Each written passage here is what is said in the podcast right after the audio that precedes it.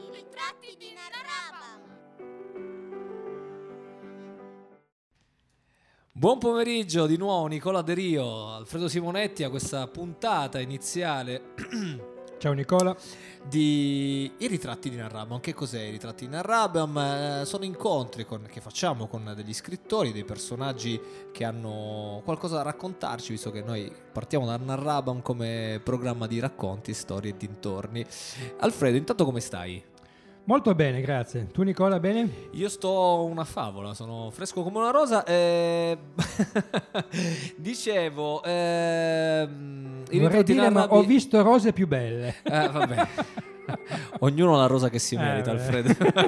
che ti devo dire? Vai, vai, Nicola. Va bene. Eh, come abbiamo detto, eh, è un programma, è un, diciamo una- un supplemento di Narrabam e ospitiamo ogni, ogni qualvolta abbiamo l'occasione un, ehm, un personaggio che ci parlerà della sua storia, del- di un libro che ha scritto, come in questo caso Sara Rubatto che ha scritto il suo libro Non ancora il mio ritorno alla vita. Eh, ci racconterà il suo eh, cammino personale, la sua vicenda e ehm, sicuramente è un libro molto interessante. Tu hai eh, avuto modo di leggerlo in maniera diffusa, ci, ci aiuterai in qualche modo anche a conoscere la, la sua storia. Però prima, come di solito facciamo, ascoltiamo una bella eh, canzone che iniziamo così, eh, iniziamo così la nostra trasmissione. Alive and Kicking, i racconti di Arrabam, Alfredo Simonetti, Nicola De Rio. Col nostro ospite di oggi, posso presentarlo io? Ma guarda, Come va vuoi? bene, te Va- lo lascio, io, te lo ok. lascio, molto importante. Benvenuta Sara Rubatto. Un applauso qui ci sarebbe. Grazie. La nostra prima ospite di questo, di questo programma che appunto ci parlerà, ci eh, racconterà in qualche modo attraverso, eh, ripercorrendo le pagine del tuo libro, della tua, mm, della tua esperienza. Eh, domanda sciocca ma te la devo fare, da dove è partita l'esigenza di scrivere questo libro così? Dunque, le la- l'esigenza è partita per lasciare un messaggio. E una vita, posso dire, una vita di rinascita la mia, nel senso che sono partita dalla caduta, quando la vita ci fa cadere. La prima caduta l'ho avuta, poi lo racconterò a 17 anni ed è stata tutta una ricerca profonda nella vita fino ad oggi che posso, io posso dire veramente grazie a tutto il mio passato e quindi ho avuto proprio il desiderio di scrivere questa autobiografia per lasciare la testimonianza che la vita ci fa cadere, però possiamo rialzarci.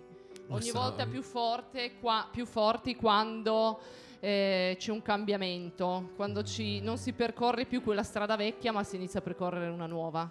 Questo direi che è un ottimo inizio per, per- Sì. per la nostra intervista. Alfredo. Vorrei dire però che di- c'è anche un'altra persona che ci ha raggiunto qua in studio, che è il mitico Pino. Posso presentarlo? Sì, sì, Ciao sì, Pino. assolutamente. Ciao a tutti, però mitico no, insomma, dai, non esageriamo. Diciamo, è imbucato. Come? Ti sei imbucato. Mi sono imbucato, va bene. Ok, sono qui che ascolto. No, ma poi gli faremo chiedere anche a lui. Eh, ecco Sara, mh, ho qui davanti a me il tuo, il tuo libro, questa autobiografia della tua vita, questo che tu hai chiamato il cammino. Un cammino lunghissimo, eh, non perché è tanto il tempo, ma per le tante cose che hai fatto. Tra i tanti posti che hai raggiunto ce n'è uno lontano, che è l'India, in quel di Calcutta, dove hai incontrato un bambino e una palla. Ci vuoi raccontare di questo bambino e di questa palla? Sì.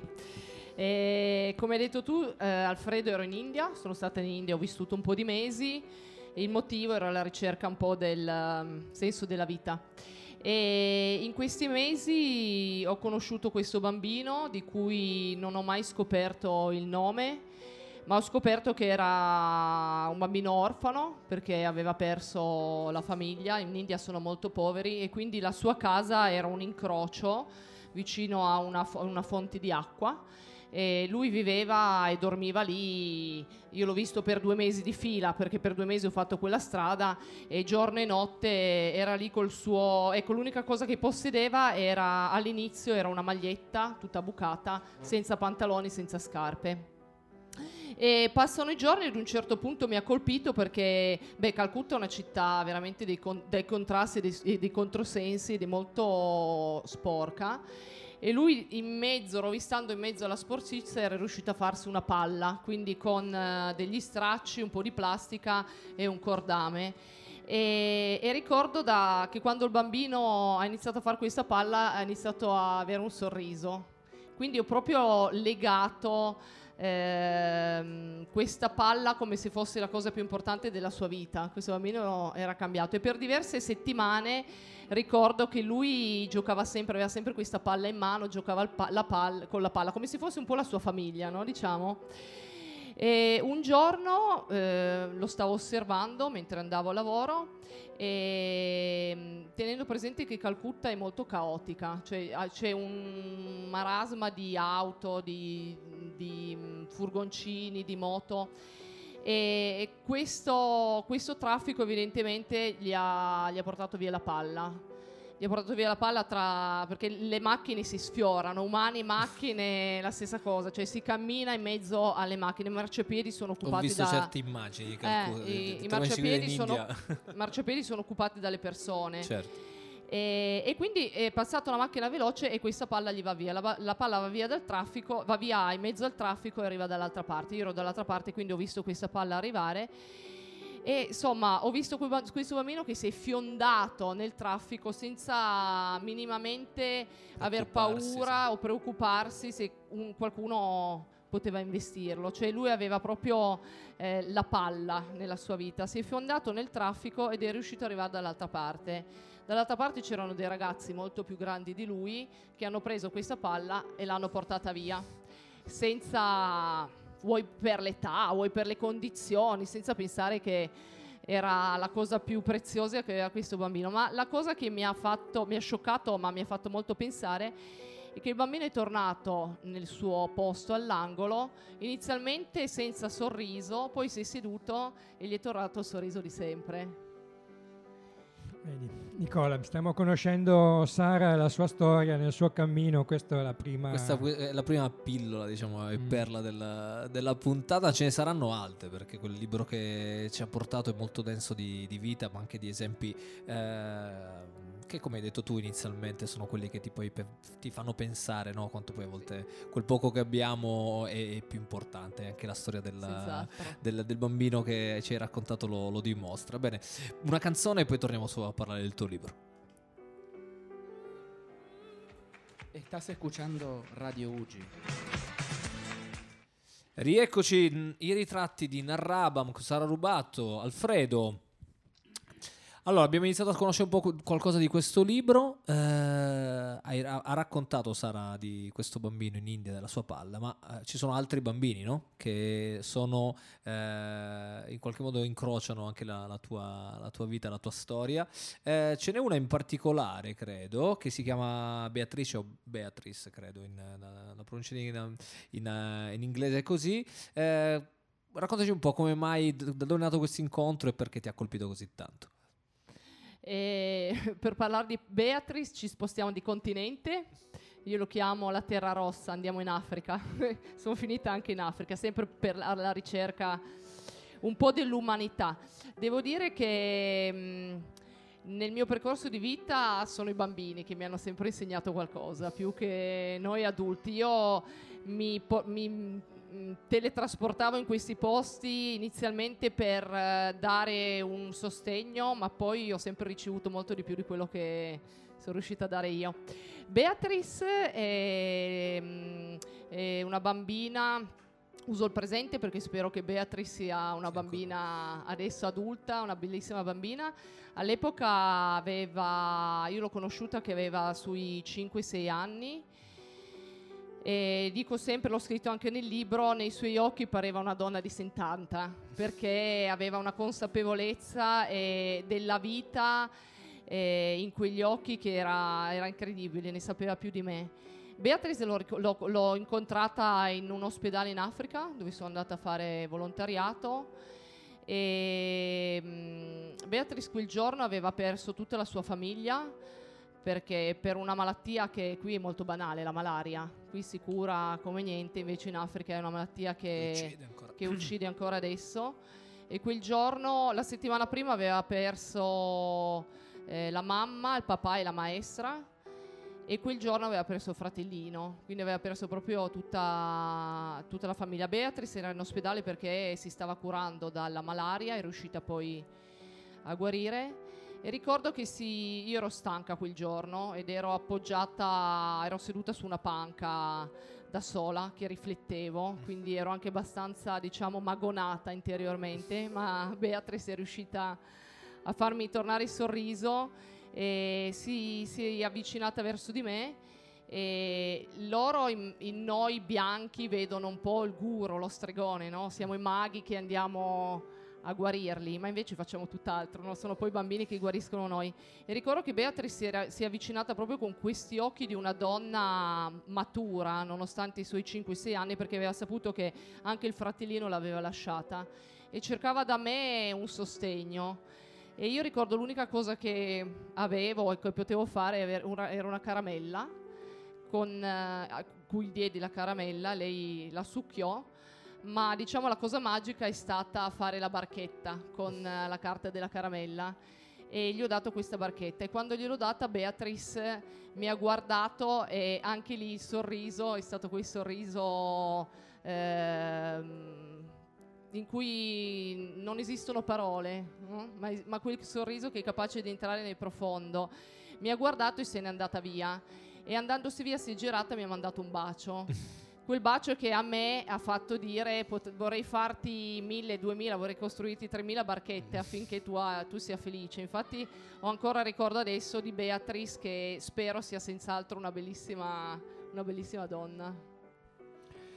Bene Sara, io ho davanti a me il tuo, questo libro che ricordo ancora il titolo, Non ancora, il mio ritorno alla vita. Sono 400 pagine circa ricche di, di avventure, ricche di, di, di, riflessioni, di pensieri che eh, Sara ha scritto. Tra, diciamo che il, il fil rouge, la, la, il personaggio principale di questa autobiografia è una parte di Sara, o meglio eh, il suo cuore, che eh, lei definisce non solo una pompa elettrica, ma un cervello di emozioni, il luogo della ricerca di te stessa. Ecco, poi capirete dalle parole di, pa- di, di Sara perché il cuore è un po' il protagonista di questo, mm, di questo libro e di questo cammino. E quindi inizierei a chiedere a Sara innanzitutto come sta il tuo cuore adesso? Adesso il cuore sta bene, a livello diciamo devo fare una grande distinzione, a livello profondo il cuore è guarito perché ho iniziato non da tanto, quindi diciamo negli ultimi annetti a imparare cosa vuol dire veramente amare la vita, amare se stessi, amare me stessa. A livello diagnostico io ho un cuore un po' eh, che dà grossi problemi, nel senso che è un cuore con una patologia definita rara, perché ancora adesso, dopo 20-21 eh, anni, la classe medica non capisce qual è la mia situazione. Quindi è un cuore che ha bisogno ogni giorno di uno stile di vita e, ehm, che eh, io ho creato, uno stile di vita che, è, che è l'alimentazione, ma non è solo l'alimentazione e la base per eh, far um, eh, diciamo um, respirare sempre il mio cuore sono le emozioni è qui che dico che il cuore è la sede della ricerca no? ho imparato grazie a questo cuore che eh, lo stile di vita, le emozioni, come ci rapportiamo noi stessi, gli altri, proprio imparare ad amare la vita, ma amare nel profondo, nutrirsi di belle esperienze sono la medicina migliore per questo cuore che, come dicevi tu, come hai letto tu Alfredo, non è solo un organo elettrico ma è proprio la sede dei sentimenti. Quindi oggi io dico il mio cuore sta bene perché ho uno stile di vita sano. È un ottimo integratore naturale, diciamo. Sì, sì, sì, senz'altro. Bene, sicuramente il tuo cuore ti ha dato anche molto da, da pensare, è entrato in crisi. Io uso questo termine per, non solo per presentare, per ascoltare la prossima canzone, ma perché è il tema che mm, in qualche modo ha fatto da Trade Union a un certo tipo di, possiamo chiamarlo risveglio? Secondo te sì, lo chiamiamo interiore. risveglio sì, sì, interiore. Quindi ci ascoltiamo la canzone e poi parliamo della tua crisi e del tuo risveglio interiore. Ed eccoci la crisi dei Blue, dei Blue Vertigo e dalla crisi dei Blue Vertigo invece passiamo alla crisi di Sara in qualche modo che ci hai anticipato. Infatti ehm, non tanto questa canzone ma una cosa che eh, hai detto nel tuo libro, cito ehm, la pagina 344 credo fosse quella corretta. Eh, infatti in questa, a questa pagina parli di quello che ehm, ha scritto nel Il mondo come lo vedo io come io lo vedo scusate eh, libro di Albert Einstein del 1931 e eh, parli del fatto che ehm, cioè meglio Albert Einstein parla della- dell'importanza della crisi per eh, quello che dicevamo prima, cioè in qualche modo il risveglio che, che si può, eh, che ognuno di noi può avere, eh, che mediamente avviene di fronte alla crisi. Il risveglio che ci hai accennato anche tu ti ha portato a non, cam- non cambiare solo uno stile di vita, ma anche eh, vi- ad avere una visione del mondo molto, molto diversa. Raccontaci un po' questa, questa cosa, per favore. Sì, eh, beh, inizialmente ave- quando la prima batosta l'ho avuta a 19 anni, quindi a 19 anni non, non capivo la vita, no? E quella era proprio la crisi. E poi, insomma, nessuno mi aveva fatto capire, mi aveva detto che la crisi poteva essere anche un'opportunità. Quindi l'ho ricercata io nella vita. Oggi, eh, oggi mh, sostengo proprio dal mio vissuto che la crisi non è indice di qualcosa di negativo, ma dipende noi come la vediamo. La crisi può essere eh, una possibilità, un'occasione. La vita ci parla in qualche modo, no? Quindi ci... io sono di questa idea, la vita ci manda degli eventi sgradevoli, negativi, perché è un suo linguaggio e questi eventi ci mandano in crisi. Però la crisi è proprio un'occasione per guardarsi dentro e per cambiare dei pezzi che non ci vanno bene, non è, non è il nostro vestito. Ovviamente la cosa difficile è capire qual è il nostro vestito. Esatto. Ma lì bisogna mettersi in gioco, Certo. mettersi in gioco con umiltà, mettersi in gioco vuol dire aver coraggio e fare dei passi anche che potenzialmente potrebbero essere sbagliati, però se non si fanno alla fine non possiamo mai capire Qual è eh, effettivamente la cosa che va bene per noi? qual è certo. le- la- l- eh, io ho fatto, proprio perché ero in crisi da cardiopatica, ho preso la bici, ho fatto in due anni e mezzo 68.000 chilometri alla ricerca, era proprio alla ricerca di me stessa e del senso della vita, si può ricercare in altri modi. Però questo era Scusa proprio... Sara, tutte le avventure di Sara in bici sono raccontate nel libro Ah. benissimo, tappa per tappa, e una del modo di leggerlo veramente entusiasmante. Scusa, mi sento Sì, interrotto, sì. ma volevo ricordarlo. Que- questo era proprio, ero proprio in crisi profonda. E ovviamente forse oggi col senno di poi dico ho rischiato perché da cardiopatica ho rischiato però è stata un- una grande occasione perché mi sono messa in gioco ho visto le mie capacità ho visto i limiti quei limiti che possono essere superati che possono essere dei trampolini di lancio Certo. Nicola, Alfredo. io eh, farei una cosa adesso, visto che abbiamo con noi Pino di Ciapalugi, e direi che la prossima Domanda, domanda la la facciamo lui, fare a, Il a nostro Pino. ospite ci mancherebbe. Grazie. ci provo, quantomeno ci provo. Perché ridi ogni volta? No, perché mi sei molto simpatico. Quindi ti- Eh, so- sono in piedi perché non sono riesco a stare serio quando ci Ok, va bene. Sara, ascolta, ehm, io non ti conoscevo prima, non sapevo manco che avessi scritto un libro, quindi tutto quello che sto scoprendo... una domanda mi sorge spontanea. Dopo tutti questi viaggi, hai vissuto tante esperienze, diciamo negative, però allo stesso momento anche positive, che un sorriso ti faceva capire, insomma, tutto. Quando tornavi qua a Torino e ti gettavi di nuovo in questa realtà, cos'è che ti faceva pensare? Cioè, mh, siamo fortunati oppure siamo sfortunati? Ehm, tu rispetto a questi bambini, a queste situazioni che trovavi in giro per il mondo, ehm, cioè, come la vivevi? Cos'è che ti lasciava dentro? Qual era la prima cosa che ti veniva in mente? Questo quando tornavi, dici, però io ho vissuto so, queste esperienze, questo bambino che insomma prima era triste, poi è tornato al suo posto, la- oppure l'altra bambina, che ce ne saranno molte altre poi nel libro. Ecco, quando tornavi in una in- in città, come Torino, quindi il traffico, il caos, il via vai della gente, il, il non avere il tempo perché ecco come stavo dicendo prima Domenico mi devo sbrigare, devo timbrare. A te cos'è che invece eh, rimaneva dentro da, queste, da, ogni esperienza? Che so, quando boh, affacciavi la finestra e dici ok, ieri stavo in India, Mo sto in corso Francia. e adesso sto in corso Francia col tra... Cioè, cos'è che... No, ca- capisco bene, l'ho vissuto. Eh, Ma allora, inizialmente stavo male, non posso negarlo, nel senso che, come hai detto tu, aprire la finestra Corso Francia, per la finestra eh, in un'altra realtà, non dico più bella o più brutta. Ehm, portavo, portavo con me dei grandi insegnamenti. E quindi cioè, inizialmente ho iniziato a capire che l'umiltà era la cosa migliore. Quindi se, ero- se vivevo in Italia dovevo rapportarmi con la realtà italiana, non, non potevo essere in India. E anche perché in India ehm, sei immerso in una realtà che sei là, non vivi il presente, no? Con i- India, Africa, altri po- posti dove sono andate, no?